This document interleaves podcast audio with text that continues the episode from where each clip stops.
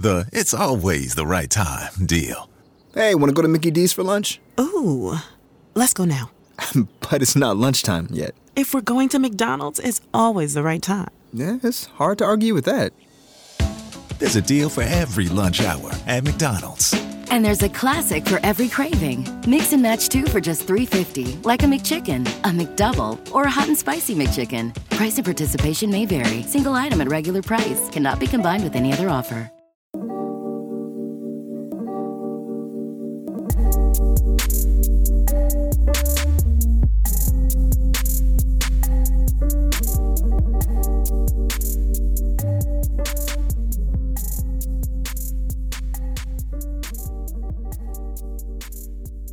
Hello, everyone. Thanks for listening to another episode of the Young Pros Talk podcast. My name is Redmond, and today's guest is a renowned chef here in Toronto, Chef Bashir.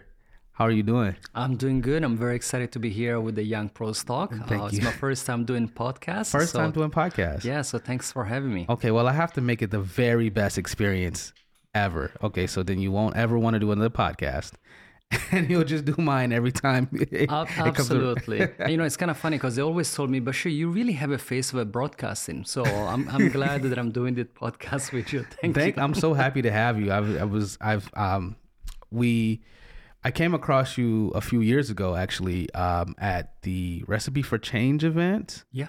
Um, and you had the, um, the dish was a, it was a kind of a, a more hardened injera, Mm-hmm. a piece of injera. What I'm not exactly, I don't remember exactly what was on it, but I just know it was the most amazing thing Oh, thank that you. I that I had that evening, and I didn't want to keep coming back to look like, this guy keeps coming back. You sent was- people? I sent people. I did. I did. I knew a few people there, and I said, "Can you go over here? It's got the injera. What? Listen, just get it for me. Yeah. Just grab like five if you don't mind being that person. You know, because I mind being that person. So Well, I'm glad that you had a positive experience. Thank no, it you. was fantastic. So how are you doing? How is everything? You know, I'm I'm good. Um, you know, I'm busy with school. I, you know, I've been teaching at George Brown College for about five years right now. Okay. Uh, it's a healthy transition for all people like me to move from the everyday cooking restaurant industry and uh, finding comfort in teaching to the new generation of cooks. So it provides me joy. Um, I'm kind of glad that I'm having an opportunity to do both physically teaching in school and also having an opportunity to continue work online. So Okay. Okay. Yeah. and I actually went to. um You had a course at with Quell, I think it was online. yes, and it was it was a lot of fun and it was a lot of fun and i i have the recipe because they did send out the recipe okay. and i've been thinking oh i have to try this out but i haven't haven't got a chance to to try it out yet. There's always a, there's always another opportunity, and actually, I'm glad that you're here this evening, so we can have a dinner together yeah as well. i'm excited about that. That's very awesome. I appreciate you inviting me for that. Um but let's start from the very beginning. Before we even get into uh talking about being becoming a chef and things like that when did the journey start? Tell us about you from the beginning your journey coming to canada and then also deciding to go the path of becoming a chef Yeah, so I was um born in Mogadishu, Somalia, the land of poets. Some people might call it the Sea of Pirates as well, but we stick with the land of poets. i like that Um, I lived for a few years there in my early childhood, and then I moved with my mother to Italy. I lived in Italy from 1979 to 92, so hence this little funny accent. so Italian is my first language, then Somali, and then this broken English. I lived in Italy for about 13 years. Uh, civil war started in Somalia in 1999. It became extremely difficult for my mother to provide financial care for me. She sent me to the States. I lived in Virginia for a couple of years uh, with my great aunt and other relatives. There was a bit of a culture shock, if you can only imagine myself coming with my Italian swag from Rome to landing in Virginia to cowboys with uh, boots and uh, cowboy hats. Yeah. So there was a bit of a culture shock, but it was a great experience there. And This, that's actually when I really fall in love with the, the whole African American black culture. Because uh, lived in Italy, there is a different sense of a black identity and being Somali as well. So understanding the differences between a continental African and uh, Africans in the diaspora as well. So that was like a, a very profound moment for my journey as a person. And then, uh, you know, after a couple of years living there, I just couldn't take it anymore. And I moved to Toronto in 1994. So I've been here in Toronto for approximately 28 years right now. Wow, wow. So Toronto, it's kind of like home to me right Yeah, now. Yeah. I've only been in Toronto a few years. Yeah, it's, well, uh, six years, but I I love the city as well. The city is great. The people here in Toronto, the people are like very diverse. I love the food scene in Toronto, which technically this is what really led me to my career. I came in 1994. I was like 21 year old. I didn't really have a sense of a purpose of what I wanted to do. There was a an aspir- aspiration and expectation of my mother for me to become maybe a lawyer, a politician, maybe be working for the United Nations.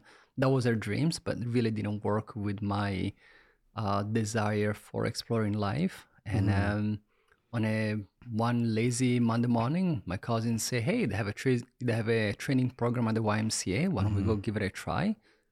And I went to this training program in 1996, and I fell in love with cooking. Mm. And uh, I've been cooking since then. Wow, that's incredible. I read an article that you had in Menu magazine, and mm-hmm, mm-hmm. you talked about not being allowed in the kitchen a lot growing up. Was that because of that history and things like that? Was there was never a thought to begin cooking then, or it didn't start until you had the course in? No, you know, when you, you know, I come from a culture that is very patriarchal, like many other mm-hmm. parts in the world where mm-hmm. cooking belongs really to a woman. It's a mm-hmm. woman's place. So there's never really been an interest in me in cooking except constantly eating. Uh, eating from the hands of my mother, my grandmother, constantly being fed, but there was never really any interest in cooking because there's never really been thought about a possibility. And uh, only when I started at the tra- uh, training at the YMCA, I felt really compelled with all the senses that you're able to actually cook in. And on the menu magazine, I see actually cooking really saved my life. Wow. You know, learning how to cook really saved my mm-hmm. life because when you're a young black man and you're living in Toronto and like in many other large metropolis, if you don't really have a purpose, chances are that you're gonna find yourself in some kind of a trouble. Right. There are no resources for our youths. Right. You know, there is no financial ability for us to just like pop up and start a new business.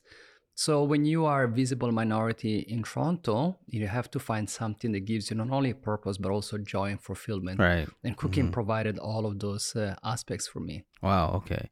Now, is there a large black community in in Italy? Uh, yeah, well, you know, in there are over 60 million uh, Italians who are white, but there are over like 5 million, like I would say, like black people from different parts of the continent. Okay. So Italy has been a lot of like a pit stop for a lot of uh, Africans who migrated to other parts of Europe as well. Okay. There's been a lot of migrations from uh, North Africans and from East Africans as well, primarily because of the colonization history. Okay. So a lot of the Somalis, Eritreans, Ethiopians, Libyans, they all migrated post-colonization to Right. to the back to the colony, which Right. is very ironic. um, but yeah, so there are a lot of uh, black folks there, and um, and uh, yeah, in different sectors of a social, political, uh, living conditions. Mm-hmm. Absolutely.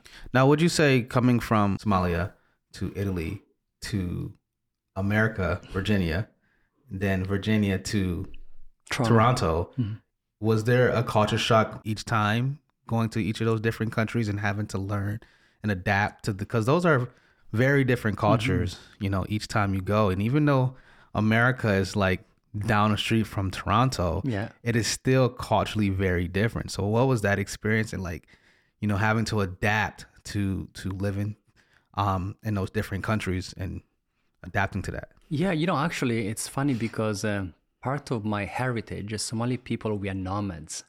So that element of nomadism has always been within me. So Okay. going from Italy, from Somalia to Italy, uh, you know, it was a culture shock because I didn't have anybody that really looked like me, didn't speak the language, and uh, because I was also Muslim, there were a lot of like uh, cultural shocks to me. Uh, but you know, when you're a child, you become resilient and you easily adapt when I moved from Italy to the States, there was a biggest culture shock because I've never seen so many black folks in my life. actually, the first time that I landed in VA, actually I landed in Washington, in uh, in New York, LaGuardia, and I honestly thought that by mistake, maybe my mother she shipped me back to the motherland because I've never seen so many black folks. Uh, so there was a bit of a culture shock. But you know, I, I again, as I was mentioned to you, there was like a, an epiphany with the, uh, with black beauty, Mm-hmm, you know, which was uh, constantly uh, denied when I lived in Italy because primarily Italian people build on a country that is a fascist country. They've never really seen the beauty of black folks. So there Mm. Was like a, this black love that I uh, that I've encountered that I felt uh, completely different. So there was a culture shock, but it was more like a joyful culture Mm-hmm. shock. And then when I moved here in Virginia, I, the culture shock, the fact that I didn't really speak Somali. Uh, I didn't really grow up in the Somali culture. I didn't have the same uh, mannerism and the same way of Somali people culturally have been brought up, especially men. So coming here, there was a b- bit of a culture shock, and the fact that there were people from so many parts of the world. But throughout the journey, it's always been a, uh, an opportunity for me to learn, to grow. Um, so yeah, I the, the element of nomadism. There's been a lot of a culture shock, but I feel mm-hmm. that overall it's been wonderful to be able to experience so many parts of the world and really Right. allowed me to kind of like slowly find my own groove and my own mm-hmm. identity. Would you say that Toronto has some of the more diverse black cultures in in those cities? Well, we- no, Italy is doesn't have a large population. Well, it has five million black people, but mm-hmm. There's 60 million white Italians. Um, and then America is is there's black people, but it's a very Americanized version of the black culture, whereas Canada or Toronto specifically is very very different. Would you say that it's probably the more diverse? Oh yeah, absolutely. Toronto has the most diverse black cultures all around the world, not only from the continent, but we have a people coming from the Caribbeans. We have a people that come from black Mexicans, uh, you know, which is a story that is not much told. We get a black Brazilians from, we have people from Guyana, Venezuela, Peru. So there are black folks from all around the world. Uh, and I find that like it's really beautiful and it's very vibrant, especially if you go like in the West End, you might find a lot of like people coming from different parts of the continent versus if you go to you know if you go to maybe scarborough you might find a different type of, uh, of africans from different uh, other parts of the world. So a lot of african people when they migrated communities built in certain area mm-hmm. so when you are migrating into a new place you might want to look for people kind of look like you Absolutely. so that's that's how there are a lot of pockets. A lot, the largest pocket of Somali people, I will say, they are in the West End, specifically in Rexdale. okay. So okay. that's where they had like the largest community of Somali people. Okay. I know it's it's very different for me. So moving, I moved originally from Detroit, and then I moved to Toronto, mm-hmm. and not only was it a big culture shock, I hadn't realized how much um black food, like native from different African con- uh, countries, that I had never had before. I mean, patties. I hadn't had Somali food until I moved here. I didn't have Ethiopian food until I moved here. Like even like uh stewed chicken and things like that like these i don't know why i didn't have these foods well i probably know why Sure. um but is it nice to be able to live in a city that you can you know have these different flavors that you can as a chef and be able to like put your own spin on some of these recipes or make up new recipes Absolutely. You know, there is uh, so much joy as a chef because for many years uh, I worked primarily in European restaurants, boutique hotels, uh, um, catering companies, but I've never really had the interest or the desire to cook what we call like Pan African food or like multi ethnic African mm-hmm, cuisine. Mm-hmm. So I started to have an opportunity to meet many other chefs from other parts of the continent as well. And they were all introduced me to food that to me were like, how did I miss this in my life? And once you go that kind of a blackness, you never go back. that's true so yeah, so absolutely, Toronto has a, such a beautiful, diverse uh, uh, African cuisine. So from pocket to pockets in the city, you're able to try from like West African cooking, South African, East mm-hmm. African. Yeah, Toronto has some really dope African food. Has food from all around the world. Mm-hmm. But if you're looking for black food and African food, there is like such a beautiful diversity. Not only you find like very quote unquote authentic to certain mm-hmm. region, but there is also this new epiphany of a young chefs who are trying to take a new take on their own cultural upbringing Right. as well. Right. Now, do you um have a favorite dish pre- that you like to prepare and a favorite dish you like to eat? And are they different dishes or are they the same? different dishes different dishes so one of my there are a couple dishes that is like signature to me 2020 i was uh, um, i got the accolade of being a best uh, chef in ontario Wow, on the nice. globe and and uh, i shared this recipe called uh, Lul's Bamia. Mm-hmm. Lul, it's the name of my mom. And mm-hmm. Bamia, it's a Somali word for okra. And I mm. make this okra salad where the okra is actually roasted at high heat oven so it doesn't mm. break down and release the gelatin. So the okra is like firm and crispy. Oh wow, okay. Most of the time we associate okra with this sliminess. It's very slimy. It's one of the reasons I usually don't eat it. but the, the word, you know, because okra is the quintessential African vegetable. really? It's the okay. quintessential. So okra, that's where actually originated, and so is watermelon, and so is tamarind, and many mm. other fruits and vegetables as well. But because okra, there's always been this uh, shame, stigma, taboo from both white and black folks as well. Mm-hmm, mm-hmm. I, I wanted to really reappropriate that narrative, mm-hmm. and I fall in love with actually okra here through the African food basket. Okay. So those were like the first black farmers that I've seen in Ontario, mm, and they were growing okra here in Toronto. So to me as a chef was like how dope it is Right. to find not only food that is a culturally appropriate to me, but it's also grown from folks that looks like me. Right. So that was the ultimate joy. So I made a, a choice to make that dish that had actually the okra and crispy anjera because I'm trying to mm. find this intersectionality between local food and mm-hmm. diversity. And many of the things that are really important to me is really being able to not only showcase the vibrancy and the beauty of mm-hmm. our own food, but also being able to have a conversation around local people who's local you know and thinking about the farm and also been thinking about want to eat organic but what is the financial accessibility Right. and then right. Anjera, because an Ethiopia being the, the, the country that has this beautiful grain called teff, Mm-hmm. and there is an abundance. And in many Ethiopian households, when the Anjera, there is an abundance, they dry it up Mm-hmm. and it turns into like chips or crackers. Mm. So I use the same uh, example by incorporating this crispy anjera into my roasted okra. I have a childhood memories of the Italian recipe called panzanella, mm-hmm. which is like overripe tomatoes over stale bread.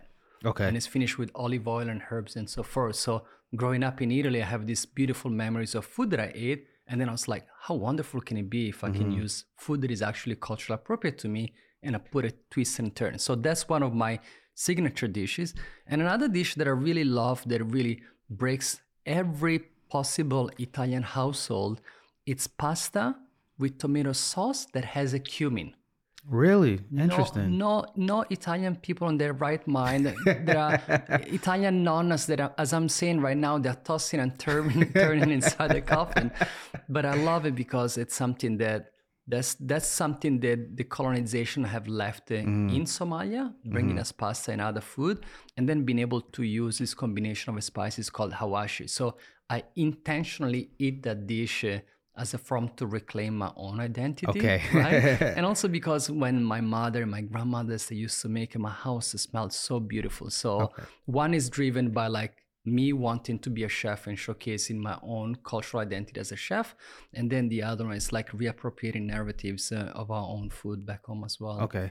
Okay. So wait, at the event was that injera with the okra? No, That- that, was the anjera. I believe that I had a, a roasted beets on top of it. Okay. Because I was gonna say you made me like okra. I was for a moment I was remembering back. I was like, I don't remember exactly what was in it, Yeah. but if it was okra, it was delicious. Thank So, you, thank you. I'm gonna make okra for you, and you're gonna say I'm a believer now. I, hey, I I would love that, and it, I, I and I believe that already because I was assuming that it was okra already. I was gonna, um. So when you um.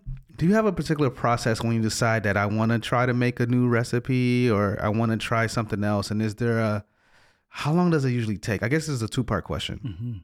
Mm-hmm. How long does it take you experimenting with new recipes before you find the one that's perfect? Yeah, you know, I I'm a bit of a spoiled chef.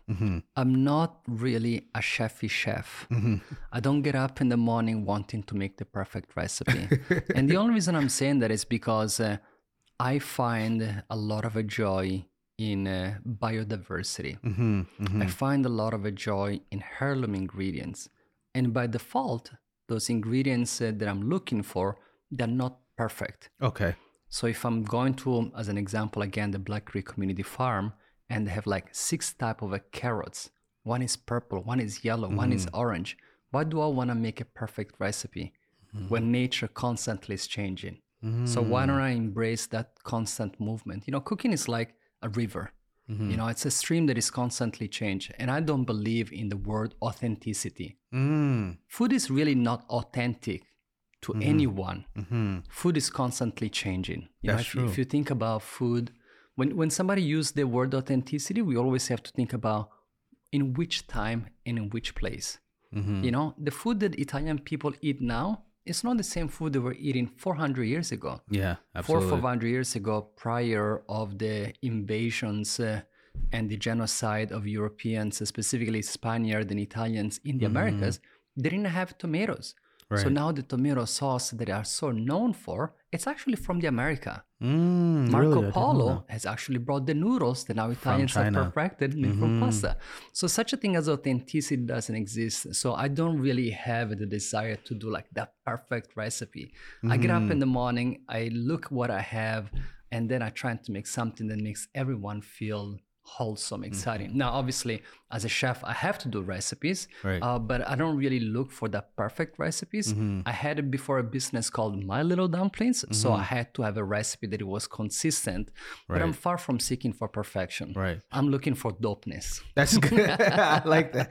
That's interesting that you bring that up. That there's no um authentic because I look at something. One of the Caribbean foods I like is roti. Yeah. And if you look at the history, the roti bread actually comes from India. India. Yeah. And then you have all of the the flavors from the black people in Trinidad, and you mix them together, and then you have the most amazing thing that I've eaten before, um, roti. So Yes. that's an interesting concept to to to think of. Yeah, because food comes from everywhere. Everything is everything influences everything. Sure. You know, so Yeah.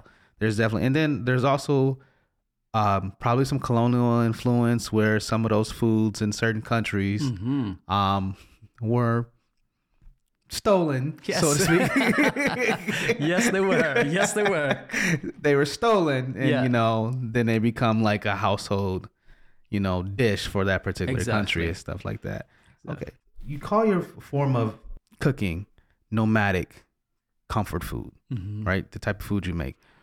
How did you come to coin that term? Where did you come up with the idea? Why did you decide to call it nomadic comfort food? What's the history behind it? Yeah, that? so Somali people, we are nomads. We consume Mm-hmm. more camel meat per capita than any other countries Really? around the world. Absolutely.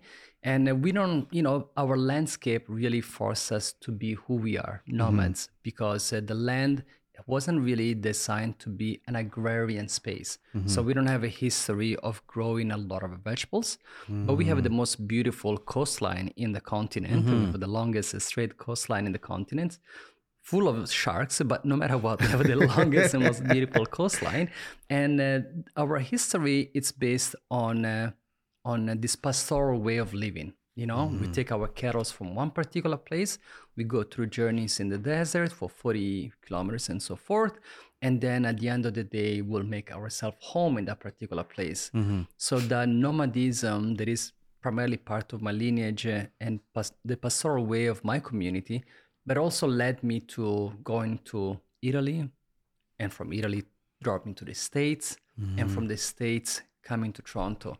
And part of the nomadism or the, or the nomadic comfort cooking is the constant movement, the adaptability, very much built on the yearning of home. Mm, You know? Okay, I see. Because now I'm not home anymore Mm-hmm. and I have the desire to cook food that is like relevant and it makes me feel wholesome, Mm-hmm. right?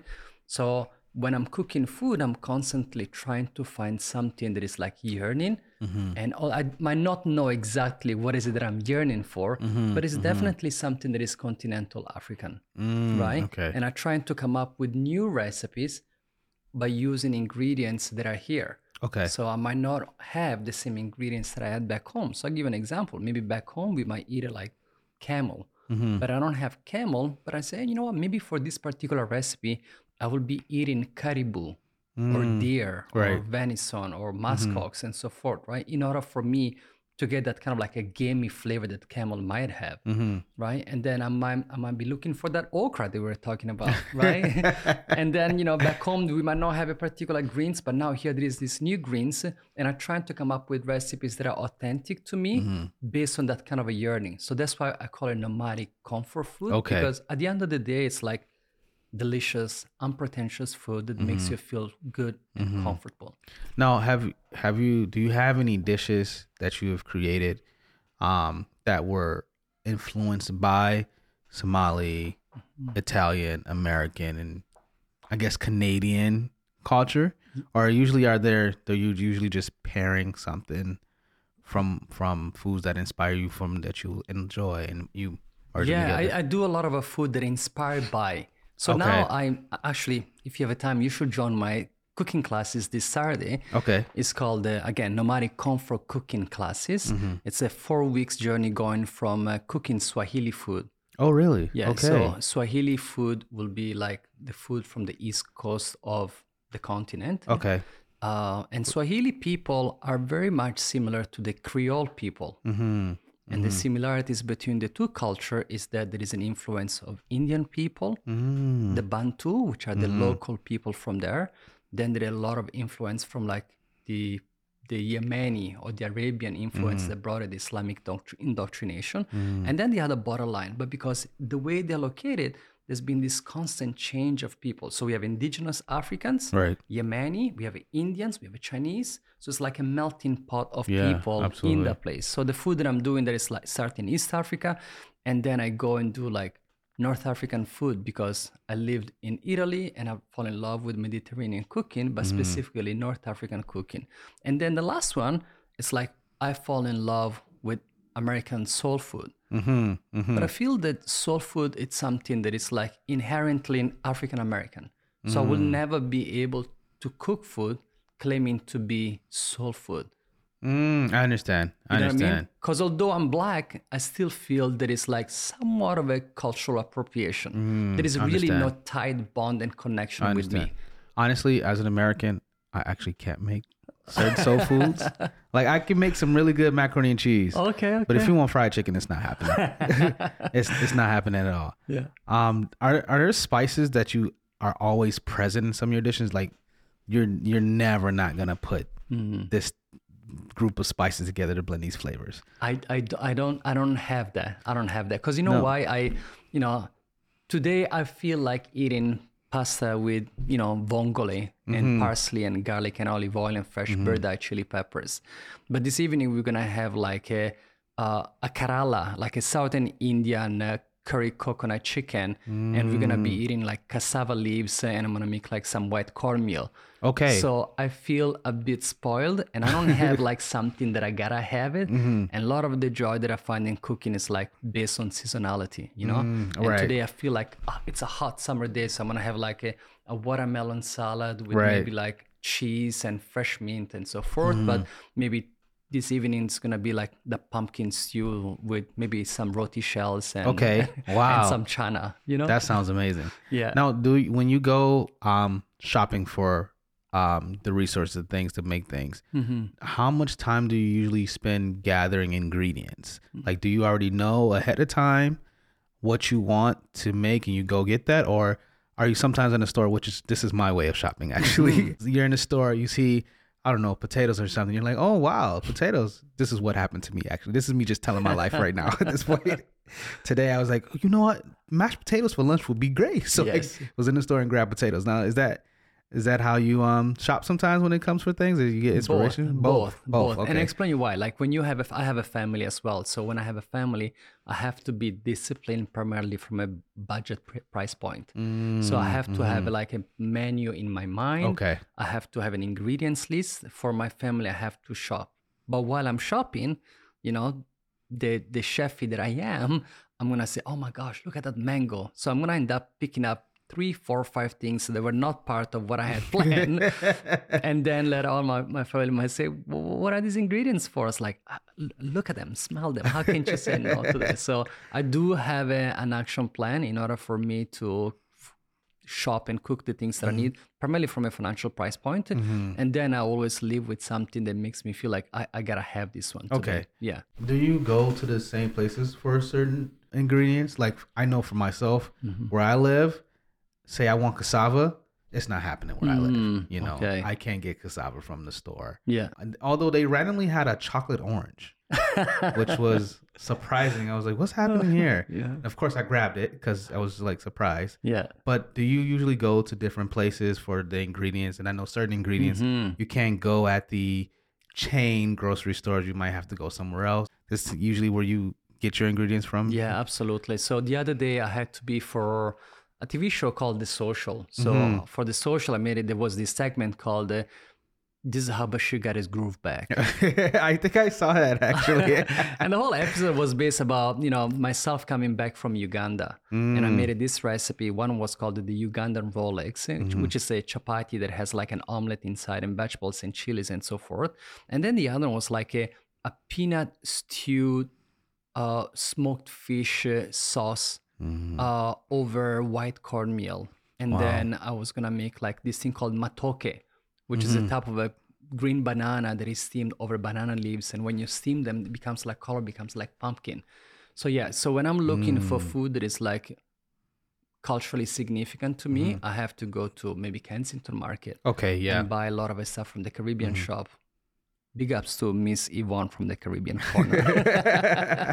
and then, uh, which is a staple for me when it comes about, you know, looking for Caribbean and African Caribbean food Mm-hmm. in Kensington Market. But sometimes I have to go all the way down to Etobicoke to find like Wow. smoked fish, to find proper peanuts. And so if you're looking for food that is like culturally appropriate to you, you gotta go a little bit further. And I, I have, I am, I find myself like a kid in a in a in a candy store because I see a mm-hmm. lot of new ingredients that I've never seen before. So the other day I went again for, to do one recipe, mm-hmm. and I'm like, oh. There is they have here frozen cassava leaves. When is the last time that I ate a cas- frozen cassava leaves? Mm-hmm. Two years ago, maybe. So I went home with frozen cassava leaves. I went home with the Nigerian seasonings and spice. I went home with like 10 items that I didn't really need. But as you were saying, it was like, it was really worth the trip. Okay. I definitely need to go shopping when you go shopping now for because I need to try some different things. I never, I I'm I won't I I guess maybe because I'm I'm not a chef or anything. I mean I like to think I'm a chef in my head, you know, when I'm when I'm cooking. But I'm I'm very. It's all about convenience for me. So even though I would love cassava or I would love some things, the grocery store is walking distance for me. So I'm just kind of like Maybe, I don't know. maybe you need to find um, uh, a female chef who, who loves cassava and stuff like that. I'm sure you'll be finding the motivation to go all the way down to the West End. You won't. li- You, that's not true. It- yeah, listen, I might take a trip co- to Colombia if I needed to get some ingredients that were only grown there. absolutely, absolutely. um, so, uh, what would you say is one of the biggest challenges with being a chef? Oh, um, I think if you the biggest challenge of being a chef, it's a real, real chef. They have to be somewhat selfish and narcissistic Mm-hmm. in order for them to be able to excel and be really, really talented chefs. Mm-hmm. Like many other, I'm using the word very loosely, artists. Mm-hmm. You have to put a lot of hours, mm-hmm. 1000s and 1000s of hours. And oftentimes, when you're owning a restaurant uh, or you run in a restaurant, you don't really have a social life mm-hmm. because the restaurant becomes your number one priority over your mm-hmm. wife, mm-hmm. your kids, your friends. You don't really have a social life. So you become very, very conceited in the art of cooking. You lose in friendships. Um, there are a lot of hardship that comes with cooking above and beyond the joy. There are a lot of sacrifices that really talented chefs have to go through. So if you mm. want to really excel and become like a fantastic chef, mm-hmm. you have to do a lot of personal sacrifices. You know, I myself, as you read in the Menu magazine, there's been plenty of time, I would say maybe years, that I will come home late at night time when my kids are mm-hmm. already sleeping. Right. and I will stay like barely with my eyes open in the morning on the way to school, right?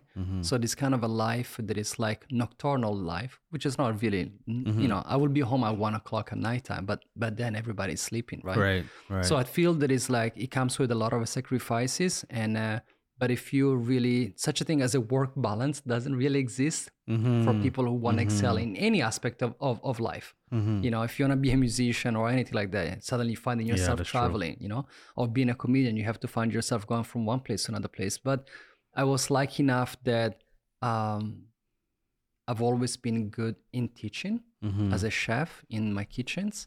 So it was a natural inclination for me to transition from everyday cooking to now Mm-hmm. being a teacher. But yes, there are a lot of sacrifices that comes with cooking. When you're running a restaurant and you're cooking in, in the restaurant, how many hours are you usually are chefs usually spending cooking, making sure food is prepared? Mm. Well, for what I understand about cooking, there's a lot of prep and there's also a lot of ensuring things are clean and things like that. So it's not always just 100% mm-hmm. cooking for what I understand. Like how many hours are we are we talking about here usually? I think if we're talking about physical hour presently in the kitchen, I would say a minimum 12 hours. Wow. Wow. 10 to is- 12 to 10 to 12 hours it's a minimum. Most real chefs they work like a minimum of 60 to 70 hours. That's the norm Wow. right? Uh, but that's physically being in there. But imagine when you own a restaurant at the end of the night when you're going home and you close your eyes guess what are you thinking of? The restaurant. Ah, did i shut off the lights? Did i close the water? Is the gas off did I call the supplier? Have I placed my orders? so there are those 10 to 12, 14 hours in the kitchen cooking, maybe six days a week. And then it's like when you sleep in at nighttime, you're still thinking about the, the, the restaurants. So there's elements. Um, there's cooking. Those are one elements, but then there's the also the other thing of, you know, ensuring that you're getting your your proper foods and, and vegetables in your orders and making sure those things are because obviously if you don't have the right amount of Anything. things you need, Yeah. that could affect how you are producing food in a restaurant. Absolutely. So back to your article in Menu Magazine, which was honestly a fantastic piece that I really enjoyed Thank you. reading. How important was it you for you to write that? Because you wrote the letter to your daughter. How important was it for you to write that? How long did it take you to write that? Did you have any reservations or feelings or anxiety surrounding writing something like that and, and putting it in a magazine? Like, talk about that.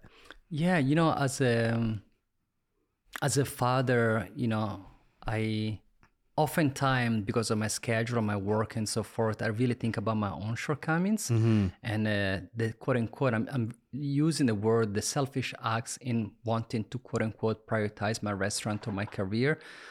There's plenty of times I've, I've, I went home feeling guilty, you know, and mm-hmm. not being able to clearly articulate it when she was younger because perhaps she couldn't understand why dad is constantly working. Obviously, you have a financial responsibility to provide for your family, but then you also have this desire of cooking, you know, that mm-hmm. cooking becomes this love affair that you have with the, the restaurant, mm-hmm. not necessarily in, like in a very like loose way like l- the love for cooking and food and the adrenaline rush and the camaraderie.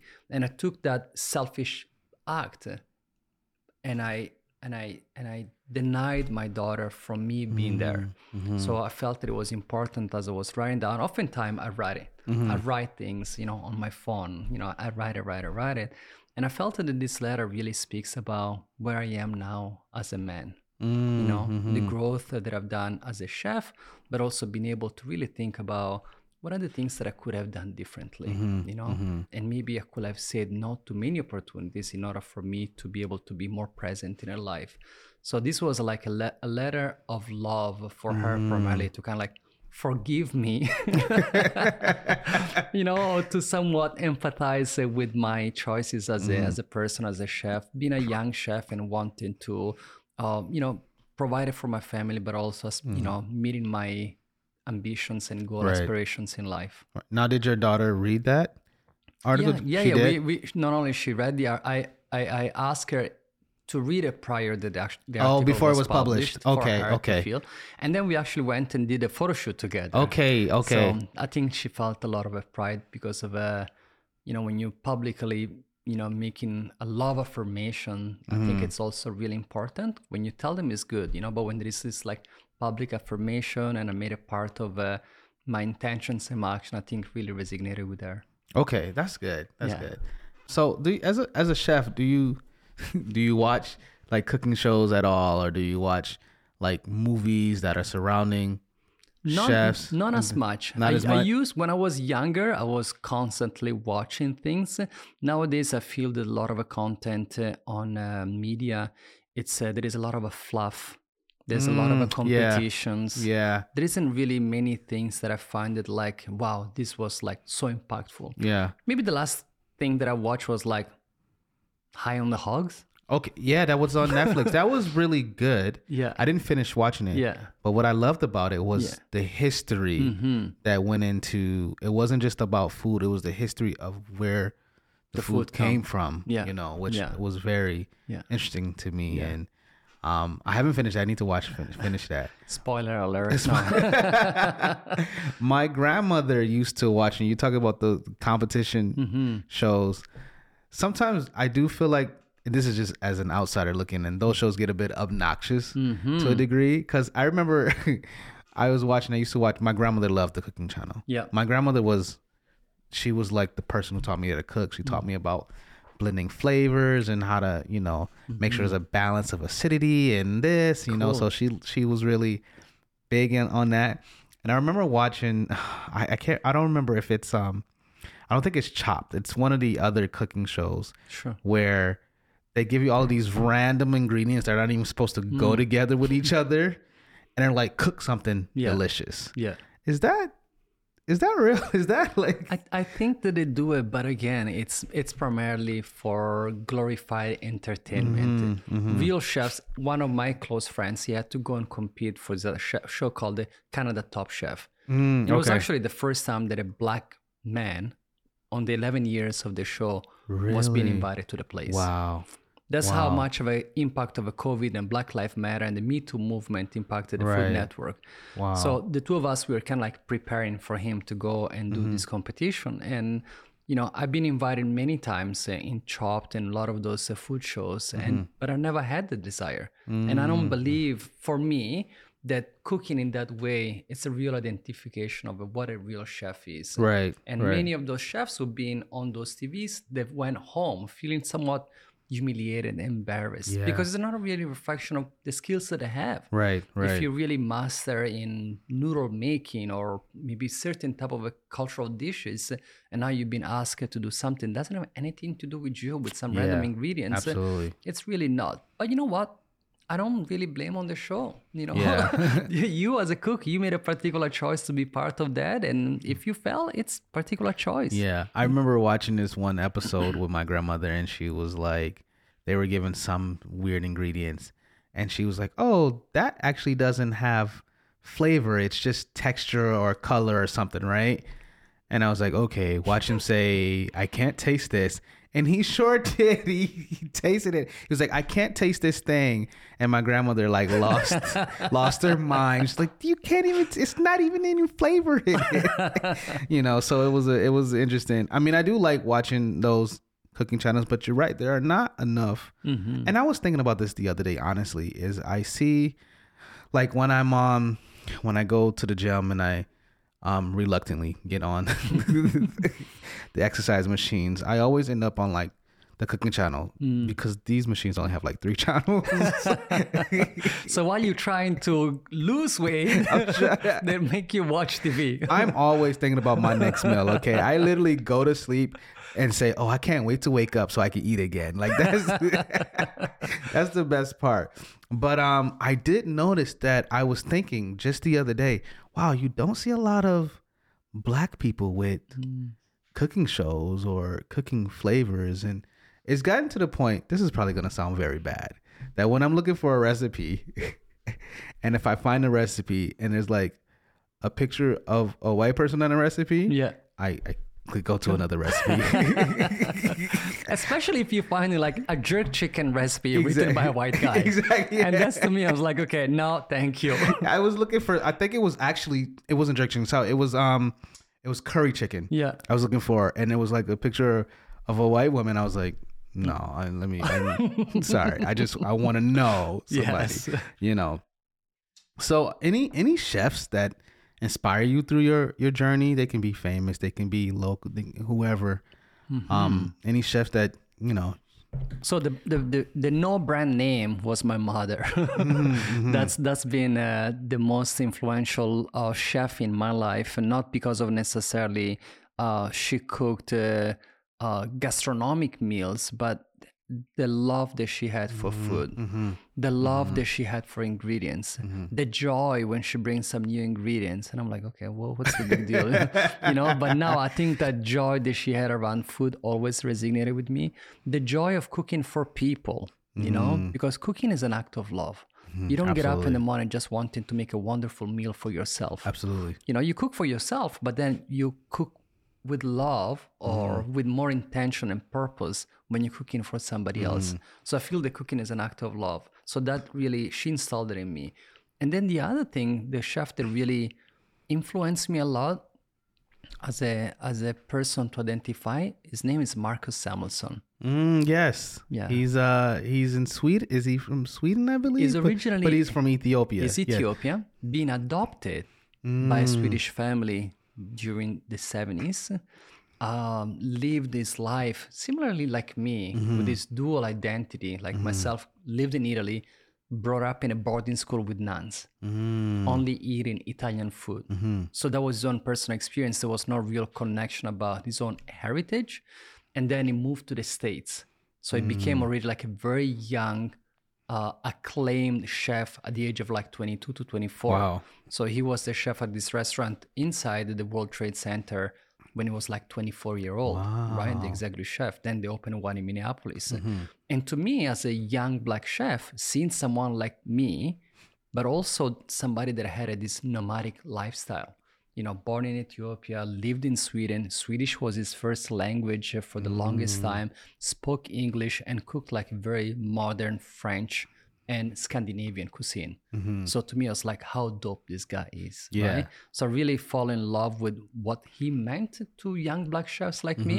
And then he made this book called The Soul of an African Cuisine or Soul of a New African Cuisine Okay. which was like his own uh, kind of like an interpretation Mm-hmm. of a continental African food with modern French cooking Mm-hmm. techniques and so forth.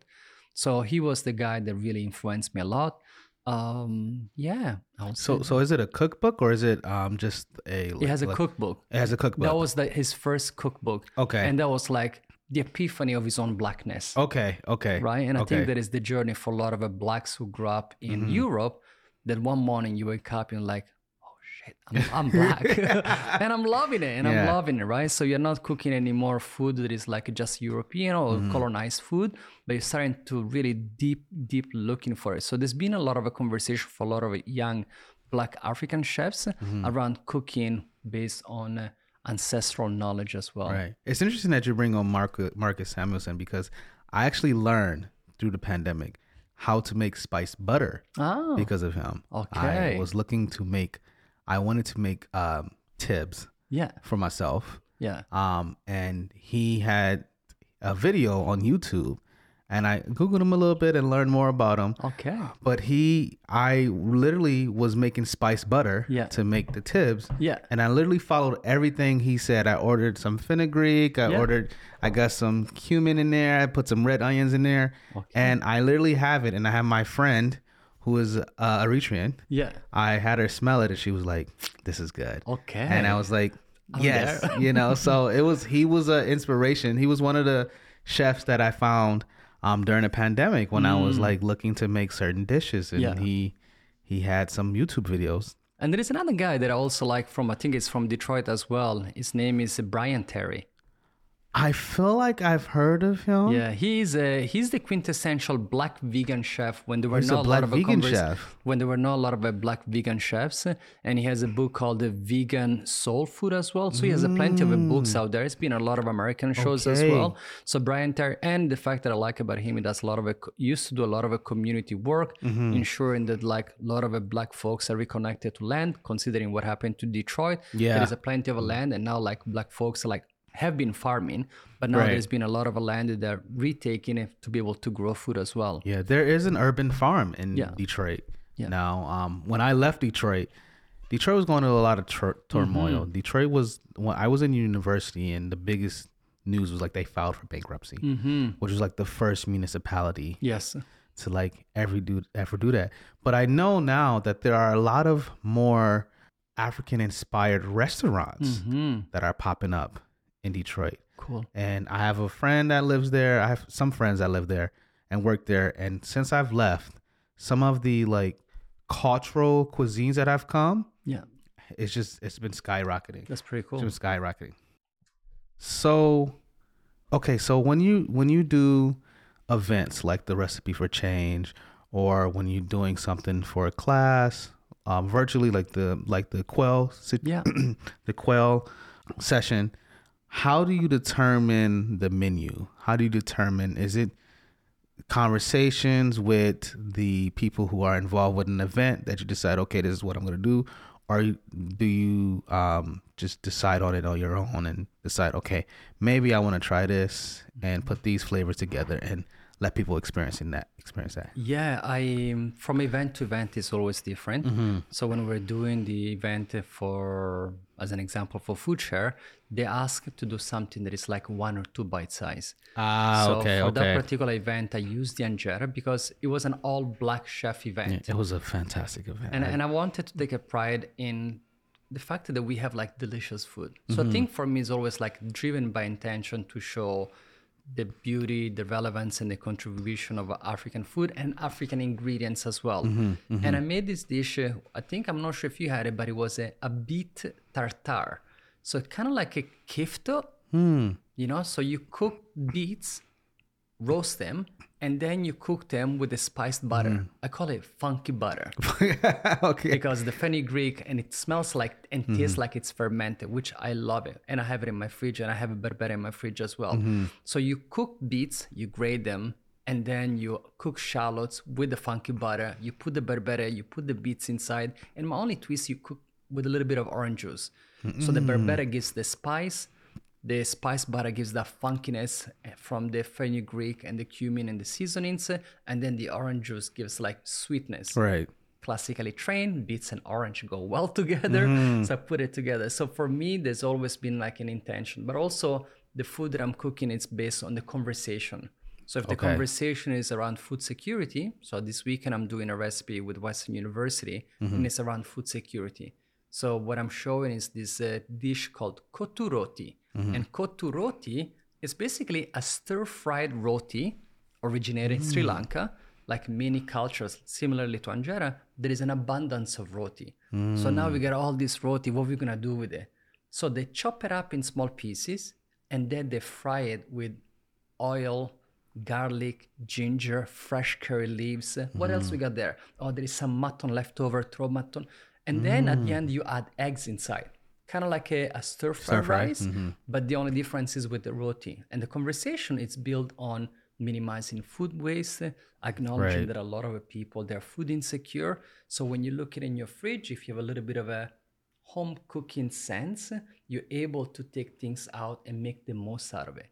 okay This recipe right here is not an answer to fight food insecurity, mm-hmm. but it provides a conversation and acknowledging the lack of ability for many people to have access to food. Okay. Hmm.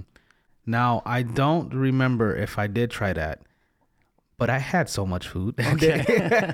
I'm not sure. I, I might be So- so- confusing if it was the beet tartare, but it was definitely the anjera. We both remember that. yeah, the injera I remember, Yeah. but I ate so much food there. Like there's a high possibility that I did have Okay, that sure. because there was nothing I didn't. Everything was so. I missed. That was the last event I actually went to before the pandemic. Well, so it was for me. Yeah, it was the last event. Were you scheduled to do any more events prior Yes. to? Yes, a lot Oh, of them. Wow. A lot of work got canceled, but it's okay. That's okay. It's okay. Any new projects that you will be working on that people should look out for? Yeah, so I'm um, I'm I'm working on four new recipes for my nomadic comfort cooking classes. Okay. The cooking class is not really it's not the most financially gain activity for me. Mm-hmm. It's usually Saturday night. It's from six o'clock until eight o'clock.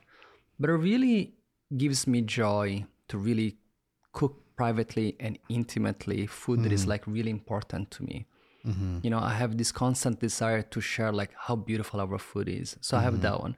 Um, I've, I've I've been I've been I've been going back to City TV and other channels to do other cooking shows and so mm-hmm. forth. But I'm just keeping myself on the low now. I just graduated from university and I'm work, I'm taking thank you and I'm taking the work that I've done for my thesis and converting into a curriculum. You know, Okay. my main focus in school was primarily what is the experience of racialized students going to a European cooking school? Mm-hmm. And when you are a black child and you go into this European cooking school, how do you shed your own skin to assimilate and become this ultimate white chef? Mm-hmm. Right? So I'm mm-hmm. trying to find the critical thinking around race analysis in cooking and how young cooks who I want them to become agents of change can really reflect on honoring, maintaining their own cultural diversity. Mm. Because here, Torontonians are celebrating diversity. Yeah, right, absolutely. And in order to maintain diversity, someone has to maintain that fire about food that is really meaningful to us. Absolutely. So that's my joy. Okay. What is one thing um and I want to make sure I'm reading this right. I hope I actually wrote it right. So uh what is one thing that you want people to take away from your you know, your culinary journey and tasting your cuisine? Yeah, one one takeaway for me, as as I was mentioned to you, this conversation is for everyone, but this is specifically for young black people. Mm-hmm. And you don't, and young doesn't mean necessarily age. It's like young at heart can be as right. well. Absolutely. It's like really reappropriating our own narrative about how our food is beautiful, how vibrant are our people. I feel that through colonization and the enslavement of Africans, uh, we lost, you know, the beauty, the relevance, and the contribution. So really one for people who are listening at this this moment right here, specifically uh, the Black community, uh, how beautiful it's our multi-ethnic African experience. Think about a continent with over 52 countries. Right. And oftentimes, you know, you don't really, actually, very rarely you hear how beautiful this continent is. Absolutely. And then you think about people in the Caribbeans, the blacks in the States, blacks in everywhere in the world. So for me, it's like the takeaway for people is like taking a moment and being inquisitive about like, what does Congolese food look like? Mm-hmm. How does mm-hmm. it taste? Is anyone from Congo here mm-hmm. online on Facebook? Like, let me let me come to your home and share with Right. me what makes that beautiful. I heard this country called Swaziland. Is it a mm. Switzerland? No, no, it's Swaziland, right? So it's like I have the desire just as much as you're looking to learn about like French food or Austrian or Italian or whatever it might be the flavor of the day or like mm. Thai cooking. What about this African continent? So I mm-hmm. want people to like take a moment to like and reflect about like the beauty, the relevance, and the contribution of our own food. Amazing. That's beautiful. That's beautiful. Now I know we discussed earlier that you know you don't believe in perfect food and perfect dishes and things. However, do you uh, believe that there is one dish? Excuse me. Do you have a dish that you've cooked that you feel is the best thing you ever made? Man, um, I don't, I don't, cause I, I, you know, I have a variety of ADD and ADHD. so for me, like, uh, if if if I leave my house right now and I gotta go get something, I'm not gonna be able to make the same thing twice in the same way. I feel Okay, that you know that makes sense. Yeah, you know, and I feel like there's so much more joy on in actually improving food Mm-hmm. all the time. Last time was like this, but this time it's like that. And how can I make it even better? And maybe it doesn't have to be better, but it's like, can you always feel wholesome when you eat my food? Okay. Do you feel delicious? Do you want to go for more? Did you bring your own Tupperware when you knew you were coming to my home? That's the feeling that I want you to get when it's like, okay, I'm gonna go to his house. Damn, I forgot the Tupperware. I forgot the Tupperware. I'm sure that he has a Tupperware. I don't wanna, but he knows as a chef, as a black person, that black folks are expected to get some food home. Now, final question for you. This is a question I ask all of my guests, and it's interesting because no matter um, what it is they do, the answers are always a bit different, or the mm-hmm. reasoning behind the answer is a bit different. So this is just like my fun question that I just ask everybody: Would you prefer to be the first at something or the best? the first at something or being the best at something? Well, the first doesn't mean necessarily that it's good. but I always felt, I've always felt, uh, and I've been called, even with my little dumpling, a pioneer. Mm-hmm, I feel that I've always been courageous, you know, and uh, I, I was the first one to really do a research around who's growing culturally appropriate food to me. So I've always feel that me being the first, you know, a pioneer in seeking for something, uh, it's always been very important and meaningful to me. Perhaps because of my nomadic lifestyle, mm-hmm, you know, mm-hmm. going from somewhere without knowing, without really not knowing what the ending place might be, mm-hmm. but the ability to find the courage to be the first one. I think it's always been more important to me than being the best. Really? Okay, great. You get a whole journey of a lifetime to always improve, to become better. that is true. But you That have to true. have the courage to be the first. Okay. See, I'm still trying to find that fine line of being both. Yes. But I don't know if it's possible. but you know, the thought is there. Well, Thought listen, is- you got your own podcast. Thank you. Maybe you are true. the first one in your family to take a, such a leap, right?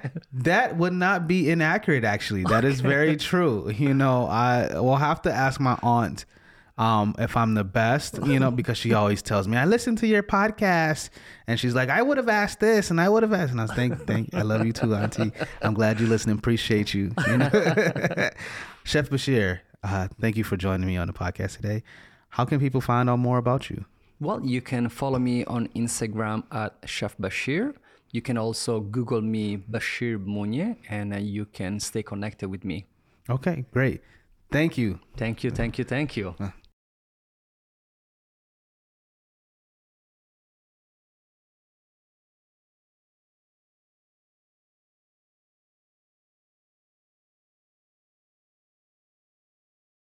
Mary redeemed a $50,000 cash prize playing Chumba Casino online. I was only playing for fun, so winning was a dream come true. Chumba Casino is America's favorite free online social casino. You too could have the chance to win life changing cash prizes.